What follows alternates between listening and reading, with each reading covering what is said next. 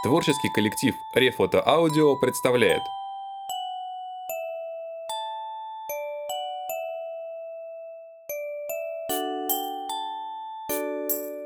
Андрей Жвалевский и Игорь Мытько. Пори Гаттер и Каменный философ.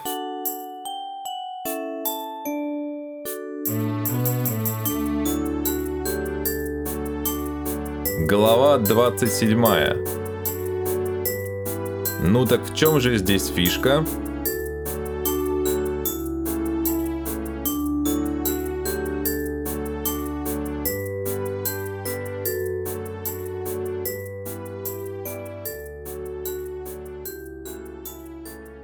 Конечно, правильнее всего было бы выспаться.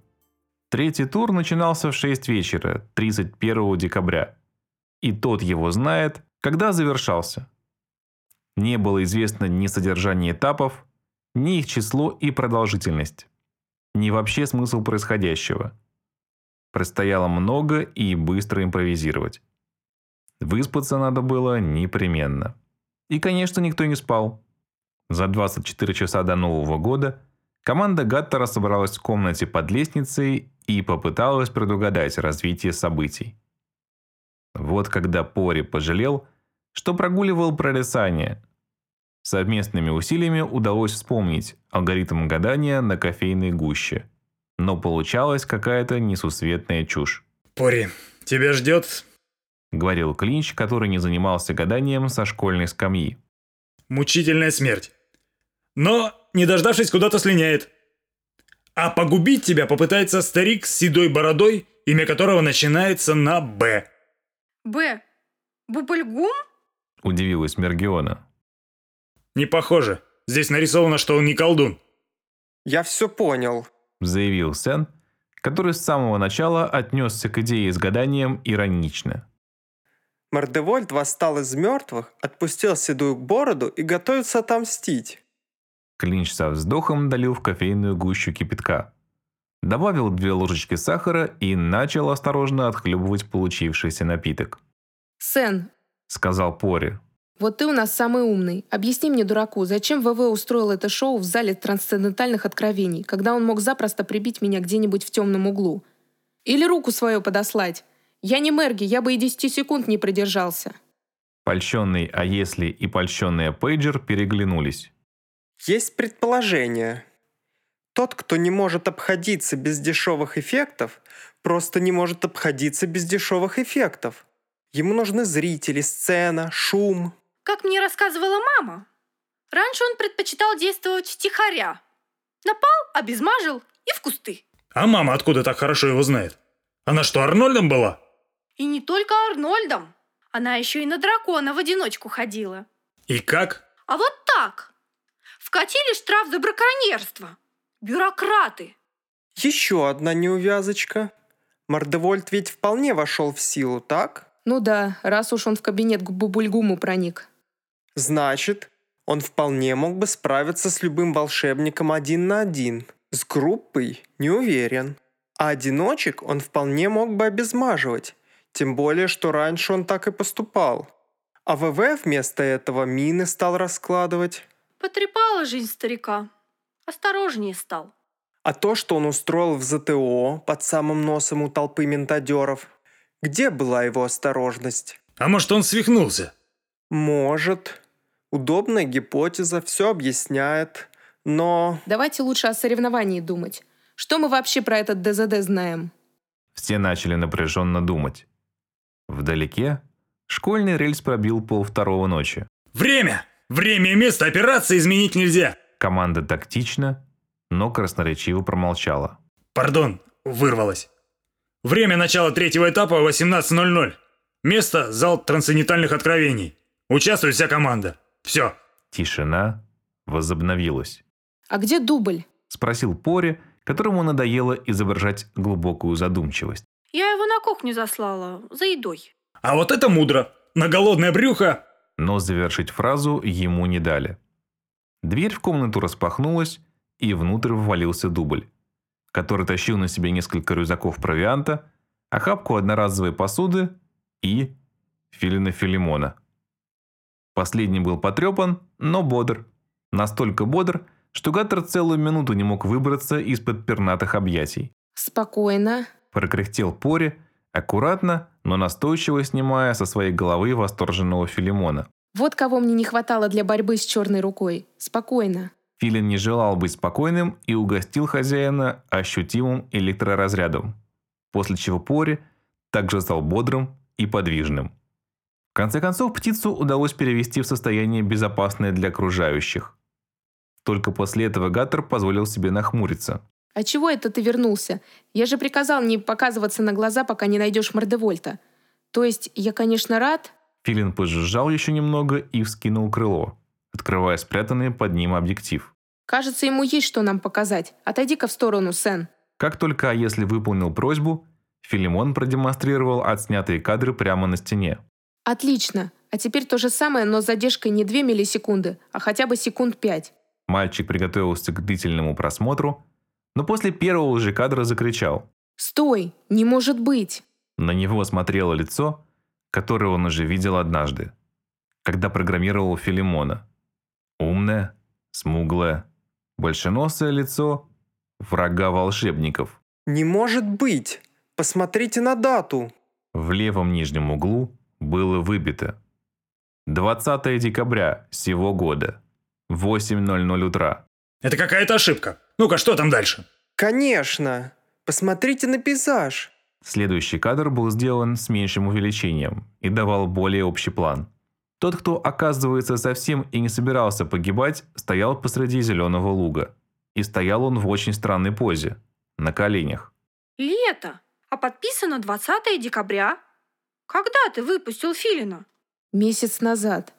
Еще кадр. Теперь было видно, что тот, кто устроил себе лето в декабре, стоит на коленях перед овцой. Более того, он копается в ее внутренностях. Какой кошмар. Людей ему мало. Далее следовал кадр, который был сделан с противоположной точки. Он только все запутал. Внутренности овцы были напичканы электроникой. Зачем потрошить электрическую овечку? Неужели он собрался это есть? Следующий кадр изображал ВВ в окружении целого стада овец. Выпотрошенных среди них не было. Снимок был подписан так. 20 декабря сего года, 9.10 утра. Сожрал. Даже шкуры не оставил. Да нет же, он их не ел, а наоборот собирал. Филимон, сколько еще там у тебя кадров? На груди птицы гордо высветилось. 322. Мы их до утра разглядывать будем. Устрой-ка нам слайд-шоу с интервалом в полсекунды. Филин послушно продемонстрировал серию фотографий в ускоренном режиме. Получился небольшой кинофильм. ВВ постепенно превратился в точку на лугу. Луг в пятнышко среди сотен таких же пятнышек, которые медленно слились в один большой зеленый континент. Австралия! Теперь все ясно. Все? Как он там очутился? Что он делает? Причем тут овцы? Тебе все это ясно? Нет. Понятно только, почему лето, когда на дворе 20 декабря. Ну и с остальным тоже сейчас разберемся. Интересно было бы послушать. Значит так, ВВ пытался приложить меня, а когда это не удалось, смылся в Австралию и спокойно разводит там овечек. Неправдоподобно. Почему? Там довольно либеральные законы об иммиграции. Туда всех берут. В том числе и тех, кого размазало по стене протонным излучателем? Ну, значит, я в него не попал. Он сбежал. Гаттер, я своими глазами видел, что ты попал. Ты так попал, что там все сгорело к ядрене фени. Ядрене феня – очень жадное магическое существо. То, что попадает к нему в лапы, навсегда выпадает из мироздания. Ну тогда... Он, короче... Он длиннее. А тебе не приходило в голову, что ты поджарил не того парня? Если предположить, что тот, кто когда-то был врагом общества, стал тем, кто живет себе, никому не мешает, а судя по овечкам так и вышло, все объясняется. Никакого мордевольта в перверце и близко не было. А трубы? А трубы сами по себе. Они и без ВВ прекрасно работают. Даже по зателике смогли из трубы шмальнуть. Значит, я пристрелил вообще невиновного? Ничего себе невиновного! Сколько народу обезмажено, школу чуть не эвакуировали, военное положение ввели. По заслугам получил. Но кто? Победитель не того Мордевольта потер виски. Кто это был? Я знаю, у кого спросить. Я когда к тебе в больницу пробиралась путем истины, один раз не в ту палату забрела. И знаете, кого я там нашла? Ухо горлоноса. Давайте я сбегаю. А если компанию не составишь? В другой раз. Ответил Сен и на всякий случай спрятался за дублем. Волнение и ожидание удалось заглушить потреблением продуктов питания. Пори еще раз просмотрел фотографии Мордевольта. Ошибки не было. Враг волшебников собственной персоной, Нонграта. Правда, его лицо казалось задумчивым и одухотворенным. Но ведь кто их разберет, этих маньяков? Мер управилась за 15 минут. Доставленный ухо-горлонос был чуть ли не с почестями водружен на табуретку в центре комнаты. «Воспроизведамус!» – скомандовал Клинч. Звукозаписывающее существо задрожало, скрипнуло, пискнуло, но ничего осмысленного не воспроизвело. «Воспроизведамус, я кому сказал?» – рассердился завхоз. Ухо-горлонос съежился, икнул, соскочил с табуретки и попытался сбежать. Но у самых дверей его перехватила стремительная пейджер. «Мерги, дай-ка его мне», – попросил Гаттер. Мальчик усадил несчастное создание на колени и принялся почесывать ему за ухом. Вскоре ухо-горлонос перестал дрожать, прижался к поре и заурчал совсем как кошка. «Хороший, хороший зверь. Ушек, горлик, носик. Успокоился? Ну а теперь осторожненько, воспроизведамус». «Вы знаете, как я уважаю Бубльгума?» Это во время битвы обломки каменного философа мне сказали. Молодец, горлоносик, продолжай. Спокойно. Это твой любимый предмет для уничтожения. Если хочешь прекратить весь этот балаган, стреляй по зеркалу. Ответственность беру на себя. Мне-то теперь что? Наступила пауза. Ох, не нравится мне все это. Еще пауза. Занятная конструкция. А вам не кажется, профессор, что фокусное расстояние великовато? Пауза. Где профессор Сгинь? Если бы движение существовало, можно было бы предположить, что она ушла. Но поскольку движения не существует... Это Бубульгум говорит с философом после разрушения факультетов. Ну, это было гораздо раньше. Все, дальше можно не слушать. Тем не менее, команда дослушивала до диалога Мелинды Сгинь и каменного философа. «Повтори-ка последнюю запись еще раз, Ухогорлик», все еще раз прослушали загадочную беседу декана где-то Тамера и перверского мыслителя. «Как интересно. Предстоит сразиться сама знаешь с кем. И смеются. А что в этом смешного-то? Разве только...» Он перестал говорить и начал думать. «Давно пора». Значит, перед той ночью кто-то устанавливал в зале занятную конструкцию. Потом голос сразу отовсюду. Мордевольт появился сразу в центре зала. Потом к нему подбежал Сен, но Мордевольт не вышел, а выпустил черную руку. Потом я в него выстрелил, а он раз и исчез. И появился уже в другом месте. Да он просто со скоростью света перемещался и ни разу никого из нас не коснулся. А потом он спрятался за зеркалом. Потом взрывы во всех углах. И нашли только плащ с дыркой за зеркалом. Зеркало и фокусное расстояние. Не может быть. «Сен, Мерги!» А много было в зале осколков зеркала? Горы. Тебя еле откопали. Даже странно, что из одного зеркала исполнения желаний столько стекла получилось. Вот так номер. Вот это да. Вот это класс. Круто. Ну я и облажался. Победитель Мордевольта. Офигеть, ну надо же. Вот так вот. Да. Очень содержательные выводы. Что случилось-то? Там не было Мордевольта. Там вообще никого не было. Как это не было? А с кем мы бились?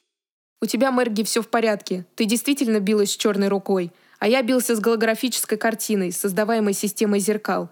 А голос был из динамиков. Их рассовать по углам вообще пара пустяков. Значит так.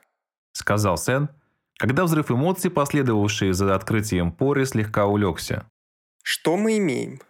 Кто-то, но не Мордевольт, устроил инсценировку нападения на нас врага волшебников и его смерть. Сам он находился вне зала. Он же запустил черную руку. За зеркалом был спрятан фиолетовый плащ и труба, а скорее ее муляж. С точки зрения запутывания следствия это был гениальный ход.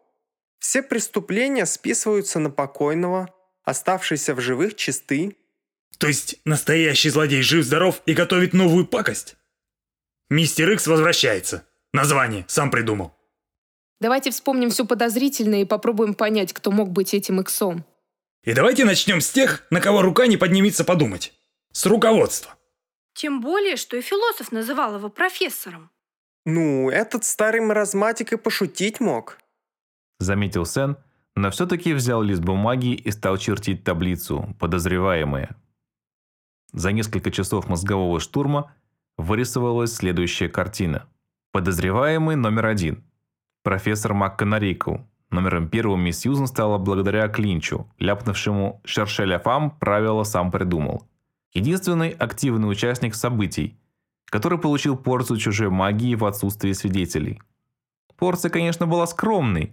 Какая там магия у позателиков, но все-таки. Кроме того, Сью восстанавливала каменного философа после первого опрокидывания. И сразу за этим начались обезмаживания. В пользу МакКонарейкл говорила ее активная, точнее оголтелая жизненная позиция. Как-то это не вязалось с действиями из-под тишка. Но резонный вопрос завхоза «А может, она не та, за кого себя выдает? Вот сколько ей лет на самом деле?» Оставил мисс Сьюзи в списке подозреваемых. Подозреваемый номер два. Профессор Луш. Ненормальная увлеченность Югороса магией вполне могла привести к идее забрать всю магическую энергию мира. А после сцены в кабинете Бубльгума самое грозное приспособление для обезмаживания – 12-ствольный миномет Мордевольта – сейчас находилось в месте, доступном только главе Слезаблина. Подозреваемый номер три – профессор Развнедел. Во-первых, вся эта заварушка с трубами помогла родственнику Развнедела остаться на посту премьера. Во-вторых, ну не может маг быть таким тупым. А вот притворяться тупым вполне может. А зачем? Подозрительно. Подозреваемый номер четыре – профессор Бубульгум. Тринадцатая ловушка лежала у него в кабинете. Причем установил ее там не Мордевольт. Но тогда почему Бубульгум не позволил лужу до нее дотронуться? Накануне схватки с голографическим призраком был замечен сценом в зале трансцендентальных откровений. Снял с поста ментадеров. Впрочем, тот, кто запросто притворился Мордевольтом, вполне мог выдать себя из-за Бубульгума. Ментадеры ребята простые. И главное, с мотивом никак не получалось. Зачем великому волшебнику вся эта возня с трубами? И где все-таки он пропадал две недели? Авторам уже и самим интересно. После появления в списке подозреваемых ректора, раззадорившийся Клинч предложил вписать туда Мелинду Сгинь, Харли, мадам Камфри, Фору Туну, Гаргантюа, всех привидений Перверца, Пори, Мергиону, Сена, Дубли, себя самого, каменного философа, ухо горлоноса, Браунинга, Аса, Бальба. Нет. Решительно сказал Пори, услышав Бальба, и сразу вспомнил закон, по которому второстепенные герои, ну вы помните. Так у нас ничего не получится. Остановимся на основных фигурантах. Макканарейкл, Луж, Развнедел, Бубльгум. И все попали в ловушку на свалке. Бессмыслица получается. Кстати, вопрос. А чего вас понесло на свалку? Как это чего? На свалке ты нашел свой бинокль, и мы проверяли это место. Какая свалка? Мне его принесли в камеру, то есть в комнату. Он был на дне мешка с игрушками. А кто сказал, что я его на свалке нашел? Бубльгум. Попался, голубчик! Сколько веревочки не виться, пригодится воды напиться. Народная пословица, сам придумал.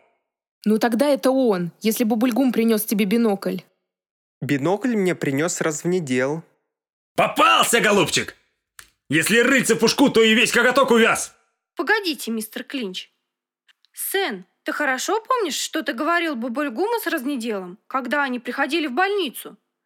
Может, ты сказал что-нибудь похожее на свалку? Например, такая карьера на помойку. Я не очень помню. Бубльгум сразу начал спрашивать, куда я смотрел в бинокль, и я, в общем, я понес какую-то колесицу. А что еще было в мешке? Всякая мудловская дребедень. Карманный тетрис, закати шарик, детские пазлы. Единственной разумной вещью был этот самый бинокль. Тупенький разнедел мог и не знать, что бинокль заминирован. Может, ему бинокль подсунули, как тот рыночный пугатор с фиолетовым призраком. Но на картофельном поле. Как там сказал Луж? Разнедел купил у какого-то иммигранта? А вот еще что. Вспомнил Пори и рассказал про таинственного иммигранта, призрачный голос и странный случай, когда утром его кто-то укусил за нос. Дубль! Зачем ты укусил Гаттера за нос? Все засмеялись. Вряд ли это был злодей. Злодей бы сразу нос отхватил. Скорее, какой-нибудь потусторонний поклонник. Иммигрант тоже как-то не вписывается. Следил за Пори в дутом переулке. Подсунул раз в неделю пугатор. Спрашивал у мамы Гаттера про трубки. Как-то это все непредусмотрительно. Совсем другой почерк. А тот, кто раскладывал по перерцу трубы Мордевольта, очень предусмотрительный. И кто он, мы так и не знаем. Волшебный школьный рельс заиграл подъем. Ой, уже утро. А вдруг новая ловушка будет устроена прямо на турнире? Что же нам делать? И все посмотрели на Пори. Почему я? Что я тут самый старший? Я не могу. Пори может. Пори герой. Раздался в ушах знакомый голос. Пори и карты в руки. Про Мордевольта в Австралии мы пока никому не скажем.